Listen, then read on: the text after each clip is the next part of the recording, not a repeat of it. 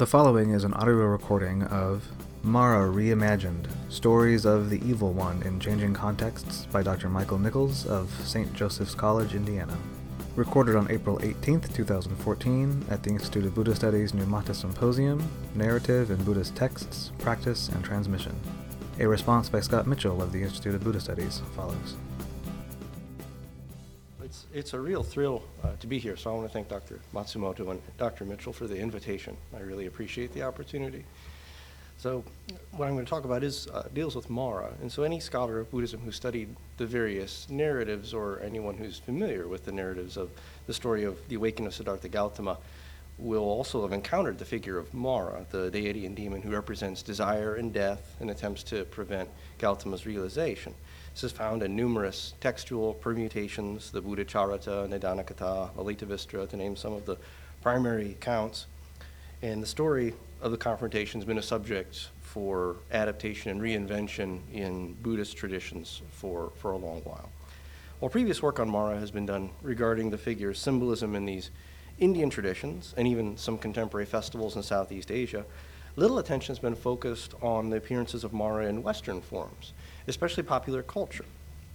To do so has a number of immediate discernible benefits. First, it's instructive to at least some of the ways an ancient figure such as Mara is perceived or adapted to a mass media world. And second, it might provide evidence for the broader reception or even consumption of Buddhism in the Western world. In their treatment of religious themes in popular culture in America, Bruce David Forbes and Jeffrey Mahan acknowledged the reflective properties of mass media, but emphasized that it, quote, both reflects and shapes us. The two dynamics are, of course, not mutually exclusive. And together it provides an explanation for how religious concepts and ideas take on stereotypical guises in popular culture and mass media, yet proceed to engender new forms. Myths may be made, but we would be wrong to think they ever stop being made. In defining the term transvaluation, James Liszka, who's written on the semiotics of myth, has argued along these lines also, writing that myth, quote, is a shape, or better, a value shifter, rather than a value producer. So when I talk about the term myth, it's always coextensive with myth making. And furthermore, the act of myth making is inextricable from social and political debate and imagination. So, in this presentation, I'll analyze and compare two instances of the reinterpretation of the Mara figure reflecting Western popular culture context.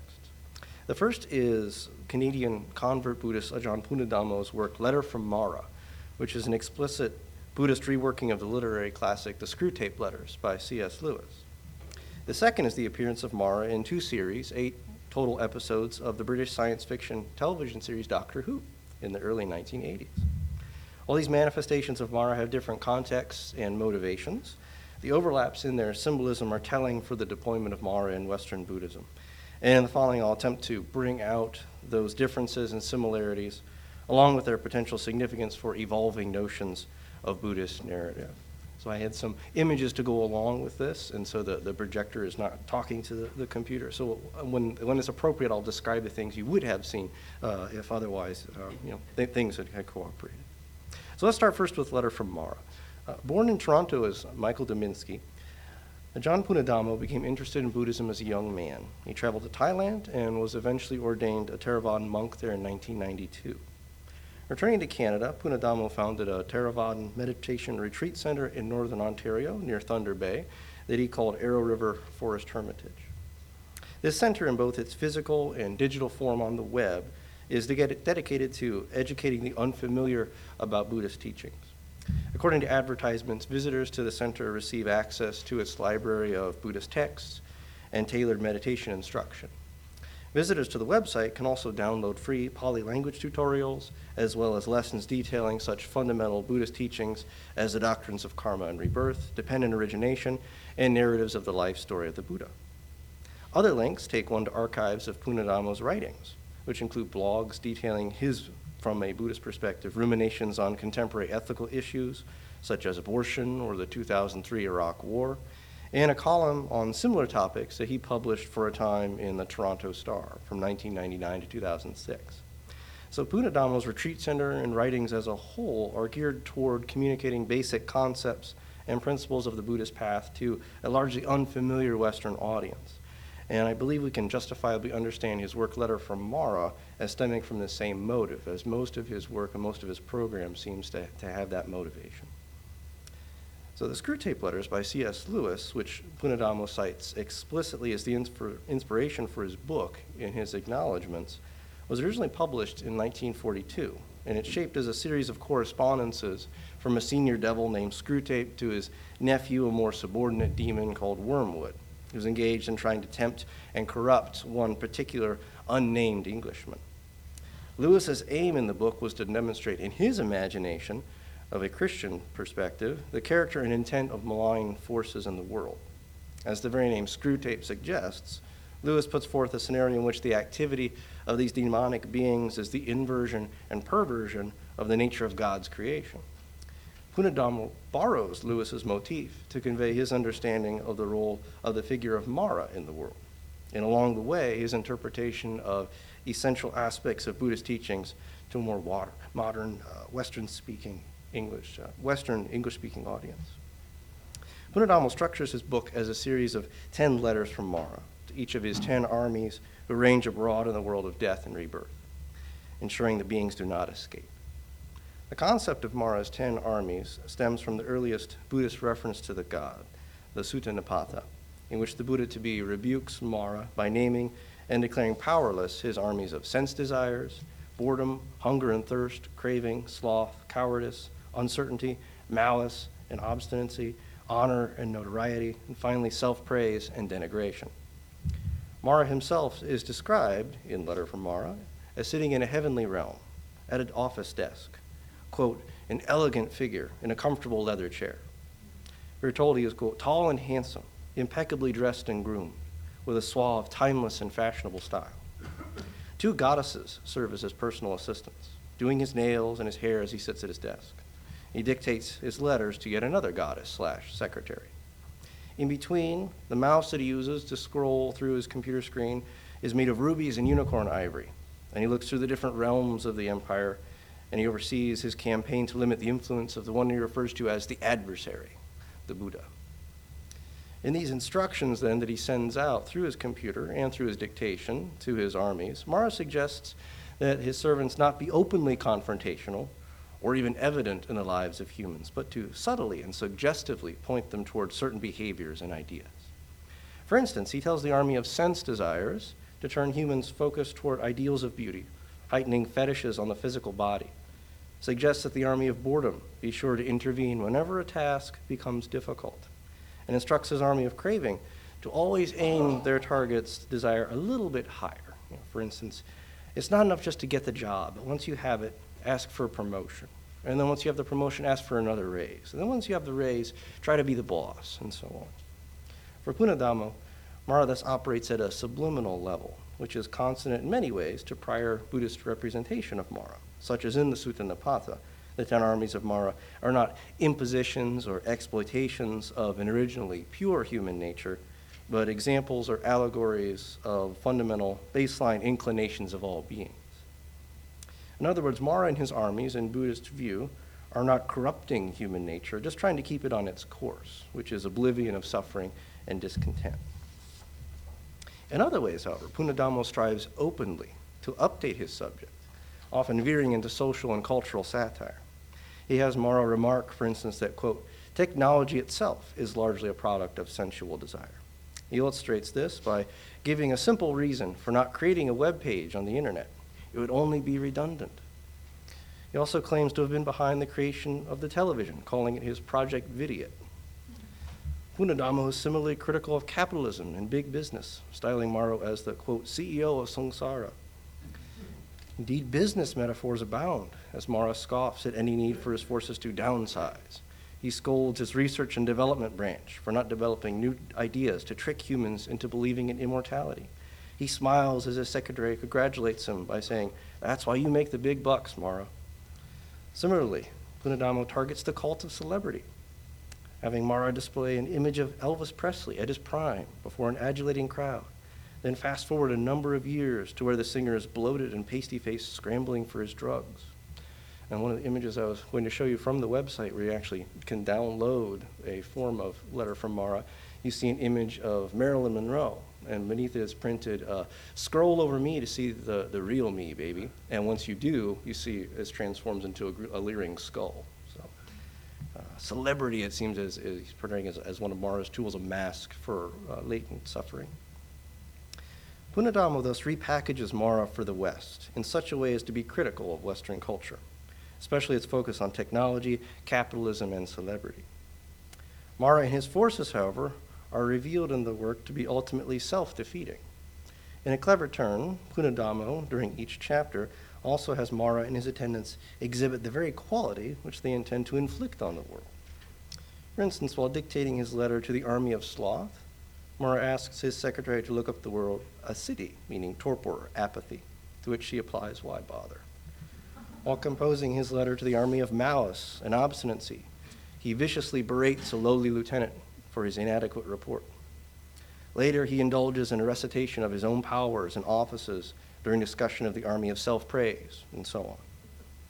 The ultimate example of self defeat, though, comes at the very conclusion of the book. Mara, whose exquisite youth and good looks have been emphasized throughout, reaches for his platinum and tiger bone comb and is horrified to discover a single gray hair. For Lewis, the demonic is self defeating in the sense that it leads to infighting, self destruction, self loathing, as the demon Screwtape and Wormwood demonstrate. Punnadhammo, on the other hand, illustrates the self defeating nature of the demonic from the Buddhist point of view, which is that it is self deluding. Those under Mara's influence will believe, as he does himself, that they are immune to change, impervious to suffering, discontent, death. as Mara is evidently intended as an extrapolation in Punnadhammo's view of the tendencies and proclivities of the Western world, the text employs the evil one as an allegory of the self deluding nature of that way of life. So now let's turn to Mara in the more science fiction context, with his appearance in Doctor Who in 1982 and 1983. The writer of both series, named Christopher Bailey, has commented that at the time of the writing of these scripts, he had been studying Buddhism fairly heavily, and the episodes he crafted for Doctor Who provided an opportunity to, quote, digest imaginatively what he had learned. As background, the uh, character Doctor Who himself is a time traveling alien capable of living multiple lives through a process of regeneration. He combats evil and injustice across the temporal and physical universe. And as a consequence of the character's ability to regenerate, uh, the role has been assumed by numerous actors. It's played by Peter Davison in the episodes we'll consider. He's called simply the Doctor. His real name is never revealed, not even to the companions who go with him on his journeys. In the first episodes we'll look at, entitled Kinda, the Doctor and three of his companions, named Tegan, Adric, and Nyssa, visit a world called Devaloka. The planet is shown to be entirely forested, with abundant food, consistently temperate climate, and no predatory animals. The native population, called the Kinda, lives in huts made of thatched branches, has few possessions, and is led by two wise women named Panna and Karuna.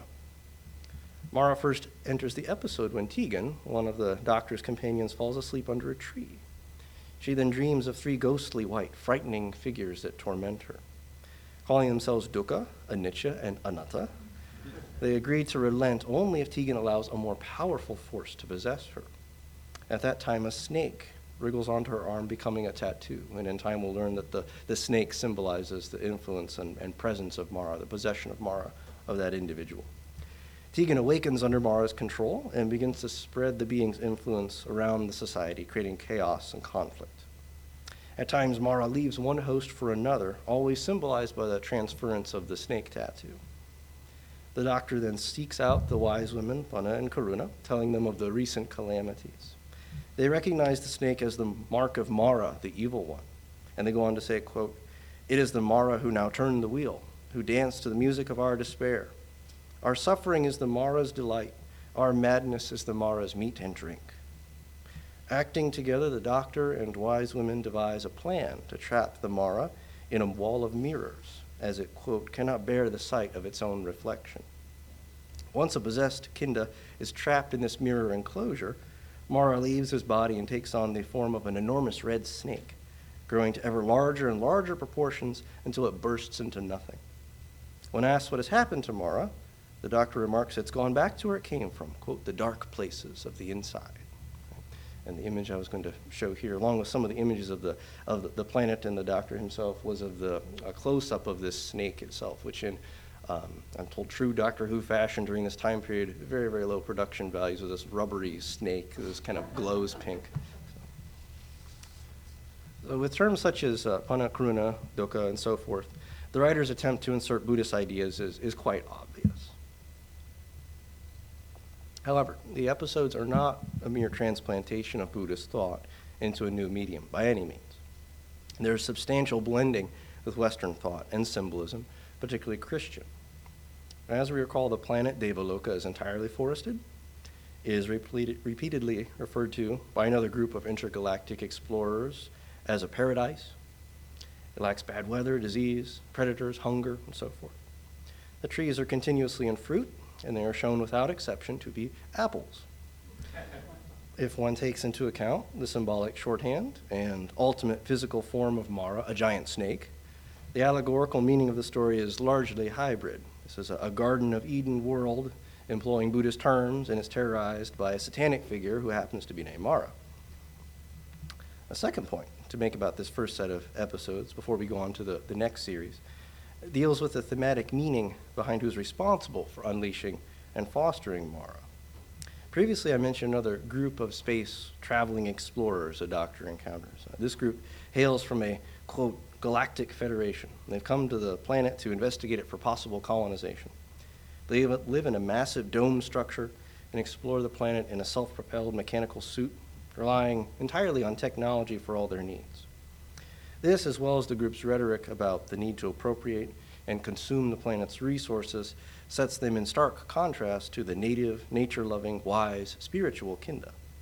It is, by all appearances, a recurrent and simplistic dichotomy of technology versus nature, colonizer versus colonized, spiritual versus soulless, rational West versus mystic East, to invoke uh, Jane Iwamura's concept of virtual Orientalism.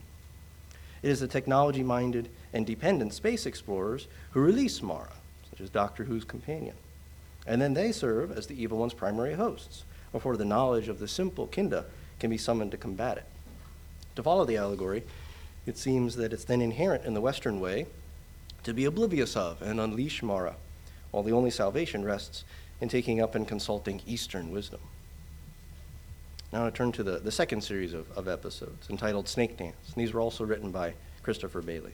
Uh, we find at the beginning of these episodes that Mara was not defeated after all. The prior companion Tegan, who was possessed by Mara, continues to have nightmares of a cave of snakes on another planet named Manusa, which continues the appropriation of, of Pali language terms.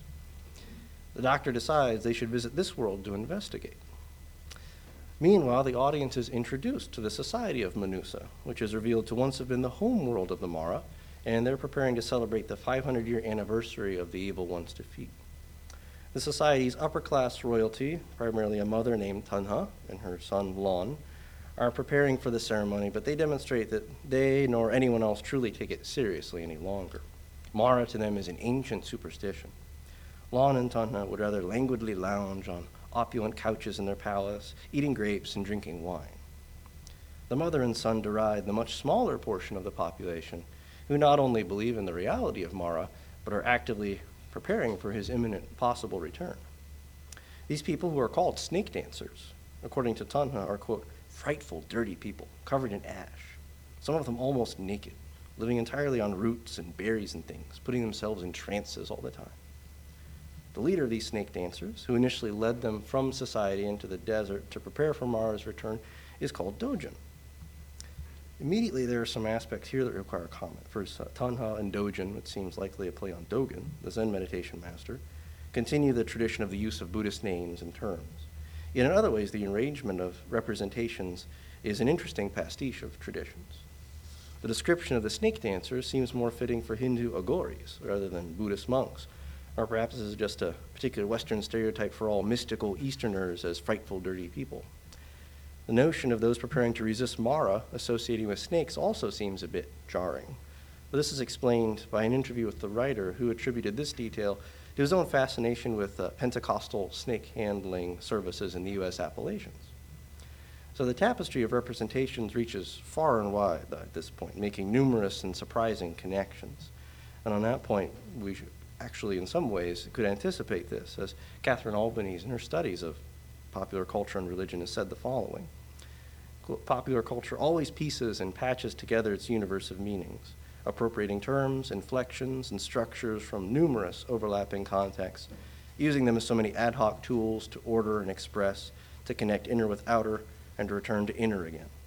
Bailey's work seems a perfect example of this tendency. Meanwhile, in the rest of these episodes, the doctor uncovers evidence of an enormous crystal called the Great Mind's Eye, and this will allow Mara to assume control over Manusa again. Evidently, centuries earlier, Mara formed through that crystal as a distillation of the restlessness, greed, and hatred of the Manusans. Mara has by now possessed Tegan and Lon, who will have the crystal in his keeping during the ceremony in an underground cavern. The doctor travels to find Dogen, who emerges from the desert as an elderly man, completely pacific, entirely silent. He communicates only through telepathy, barefoot, carrying a staff. He sits cross legged with the doctor and instructs him in single pointed concentration, along with you know, such platitudes as find the still point in your heart, and hold on to the place the winds of fear cannot blow. The meditatively trained doctor arrives at the cave just as Lon has unleashed Mara once again in the form of a giant snake. The assembled crowd gasps and screams in horror, but the doctor concentrates on a smaller crystal given to him, projecting his calm, unafraid mind onto Mara, who eventually falls over dead, spewing copious amounts of pink slime. So that was, that was going to be the last image that I showed you. So you, you, get, you can just try to see what that would look like in your head. All this kind of I don't know why it's pink slime, I'm just what it is. So at this point, let's put the two instances into conversation to look at the similarities uh, and differences in their adaptations of Mara to entirely new cultural circumstances. On that subject, I can really only limit myself to a, a few points. The first is the obvious manner in which each is reacting to Christian symbolism, both explicitly and implicitly. Punnadhammo, for example, brings Buddhist messages forward by deliberately borrowing the method of a Christian apologist and he grafts his message onto Mara, uh, about Mara, onto a more dualistically Christian worldview. In Letter from Mara, one does get the impression of Mara stalking the world, or at least sending his minions to do so, as perhaps stereotypically Christians have over the ages imagined Satan doing. To an extent, this is reminiscent of Stephen Prothero's observation about the famous convert Henry Steele Olcott's attempt, in his own mind, to adapt Buddhism to the modern world. Punnadhammo has partly fed a Buddhist lexicon through a Christian grammar presumably as a means to connect to and communicate with an audience more familiar with that particular religious language. On the other hand, while Punnadhammo acknowledges the appropriated nature of his approach, the Doctor Who episodes are much more implicitly related to Christian influences. As we've seen, the portrayal of Mara in those episodes owes a great deal to the representation of Satan in key Christian understandings. The writings of Christopher Bailey's fellow British convert Buddhist, Stephen Batchelor, especially in his work Living with the Devil, have relevance here. In that book, Batchelor discusses his personal interpretation of the Buddhist figure Mara, yet uses the Christian terms devil and Satan throughout as equivalent to Mara. He explains the reasoning for doing so this way Quote, As a Westerner who has practiced Buddhism for the past 30 years, I'm aware of the parallel mythologies within that compete for my attention. I was not raised a Christian, but recognize how I have imbibed the myths and values of Christianity from the post Christian liberal humanist environment around me. To use Batchelor's phrase, it seems that the walls between the parallel mythologies are quite permeable in Kinda and Snake Dance. Despite the use of Buddhist terminology throughout, the dominant means for conceiving and portraying Mara are really quite Christian. At the same time, both narratives adapt aspects of the dominant culture, they also seek to subvert it. In Letter from Mara, the evil one is a boorish, hedonistic capitalist peddling television, the internet, and other drugs. Punnadhammo locates Mara and the activities which increase his power at the heart of Western economics and leisure activities. In the Doctor Who series, Bailey is not quite so blunt, but the imperialist galactic colonists and indolent, self absorbed Manusans, both of whom spread Mara's influence, seem to be caricatures of a Western culture blind to the forces of death and desire in their midst. Yet there is a certain irony involved in these efforts, as both media attempt to make Mara and Buddhism also more relatable to a Western audience, and consequently make Buddhism more appealing. In the Doctor Who episode, this is done by presenting Buddhism and Mara as simultaneously rational, scientific, psychologically reasonable, as well as mystical and magical. In order to give a faux scientific explanation behind the usage of crystals in snake dance, the doctor explains that the effect generated by each rests on thought resonances, which, when powerful enough, can form matter and operate not unlike sound wavelengths. In addition, the description of Mara as emanating from the dark impulses of the Manusans in the distant past, returning now to haunt them, demonstrates shades of the invisible monster from the science fiction classic Forbidden Planet, which termed its beasts monsters from the id, borrowing heavily from Freudian and Jungian psychology. In both series of episodes, besides being a giant snake, Mara is associated primarily with psychological processes, those stated in generic forms, such as dark places of the inside, the depths of the human heart, for instance. This allows for the writer to describe Buddhism as scientific enough to speak to the West, but also mystical enough to be the salvation of the West. In Letter from Mara, Punnadhammo strives from the beginning to update the Mara mythology and connect it to American technological and popular culture. So the aforementioned references to television, the internet, and Elvis Presley operate in this vein. And here, James Liszka's transvaluation really uh, helps us by describing instances in which language, uh, quote, reevaluates the perceived, imagined, or conceived markedness and rank relations of a referent in an opposing system. Uh, it shows how you take different parts of the narrative and, and flip them and reorder them to uh, form new hierarchies. Finally, the connection between these reinterpretations of Mara and prior Buddhist narratives is instructive. For Punnadhammo, as mentioned previously, though borrowing C.S. Lewis's conceit, he spliced it with the concept of Mara's ten armies found in the Sutta Nipata. Though in that Pali text, Mara's armies are simply enumerated and not described in any great detail, Punnadhammo does structure the letter from Mara on that framework and goes on to personify each army and its qualities. He also manages, whether intentionally or not, to strike a chord with the ending of that Pali Sutta. If we recall, at the end of Letter from Mara, the evil one discovers a gray hair, demonstrating his own susceptibility to the corruption of samsara, that he also will age and eventually die. And so he's self deluded in his struggle against the adversary, the Buddha, is ultimately futile. In the Sutta Nipata, upon Mara's failure to dissuade Gotama from his pursuit of awakening, Mara is said to sit dejectedly, scratching in the dirt. Seemingly, he's, he's lost his own verve for, for living. So here across time and space, the two narratives conclude with a similar vision of a, of a pitiable figure committed to a useless struggle. The Doctor Who episodes, uh, parallels with earlier Pali or Sanskrit narratives are more difficult to discern.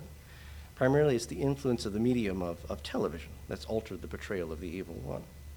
For example, especially in the Snake Dance series, as Mara possesses one individual after another, he does so first by demanding, in an appropriately distorted, growling voice, that the victim look at me. The music crescendos, and the poor individual, forced to look at the snake image, succumbs. And clearly, this is done for dramatic effect, to make the villain more imposing, built to higher elements, and so its eventual fall will be all the more satisfying. So it's of note, though, that those who've studied earlier narrative forms of Mara, because in those Buddhist textual sources at least, when Mara assails an individual, normally he attempts to avoid attention. In fact, in one of the earliest and most sustained texts on Mara, the Mara Samyutta, the Samyutta Nikaya, the standard formula for Mara's defeat is the recognition of his presence by the Buddha. Then he's dismissed, and Mara always grumbles in the same words, the Blessed One knows me, and then he vanishes. So this portrayal has, has been exchanged for a dramatic license. So now to, to summarize what we've seen. Uh, by looking at adaptations of Mara to Western popular culture narratives, we can appreciate how the figure has been tailored to at least a, a, little bit of the new media and to some new audiences, and how he communicates at the same time some new concerns, even while retaining a little bit of the facet, in some senses, of older textual representations. For a letter from Mara, Ajahn Punnadhammo has attempted to update Mara for a new context, in new clothes, perhaps more relevant to his time and place. In the episodes of Doctor Who, it seems as if an even more complicated dynamic is occurring, which we might appreciate by looking metaphorically at the means of his defeat in both series the wall of mirrors in Kinda and the crystals in Snake Dance. both crystals and mirrors are objects known for redirection, refraction, reflection of light. It seems an appropriate metaphor for what's occurring in these episodes regarding the Buddhist tropes employed. While the writer's stated objective was to think through Buddhist ideas imaginatively, they have, like light through a crystal, come across slightly bent by certain cultural presuppositions. And they ultimately reflect long standing Western notions about Buddhism and about the so called mystic East in general. In either case, through these two examples of reimagined, perhaps reinvigorated Mara, we are witnesses to the ever shifting, ever changing nature of Buddhist narrative. Thank you.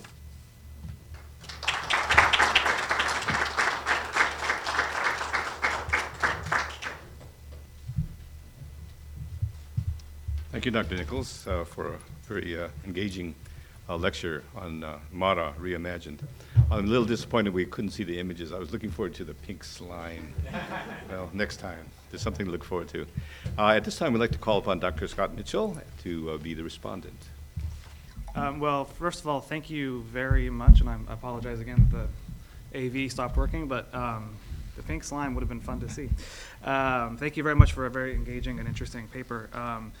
I want to begin by taking note of the, the, one of the points you ended on of uh, the difference between a sort of hidden Mara in uh, canonical sources versus the, the, the visual look at me Mara in the Doctor Who series, and point out that this is the, the result of uh, the medium, as you point out, the, the visual medium of television necessarily requires a different kind of uh, discourse or a different kind of narrative. Um, and I want to say this is an obvious point to be sure, and I don't want to name drop Marshall McLuhan to say that the medium is the message, but go further there and point out that the medium necessarily creates or helps construct or dictates the kinds of narratives that we create. Um, I think it bears reflection to notice the ways in which different kinds of medium uh, engender different kinds of narrative structures, whether it's the visual medium of television or um, the lovely painting in front of a Nigene. Different kinds of mediums create different sorts of stories and different kinds of medium, uh, different kinds of narratives. Um, I'm reminded of 45 RPM records that um, can only hold so much space, which means that the song that you can put onto that kind of a record is necessarily a short pop song. Um, or in more contemporary, since I don't, I don't want to lose some of the younger people, um, so a more contemporary uh, uh, analogy might be uh, the DVR, which allows you to record television, and the very act of recording television and skipping over commercials has drastically changed the way that uh, television uh, is being produced, thus changing the kinds of narratives we see in television.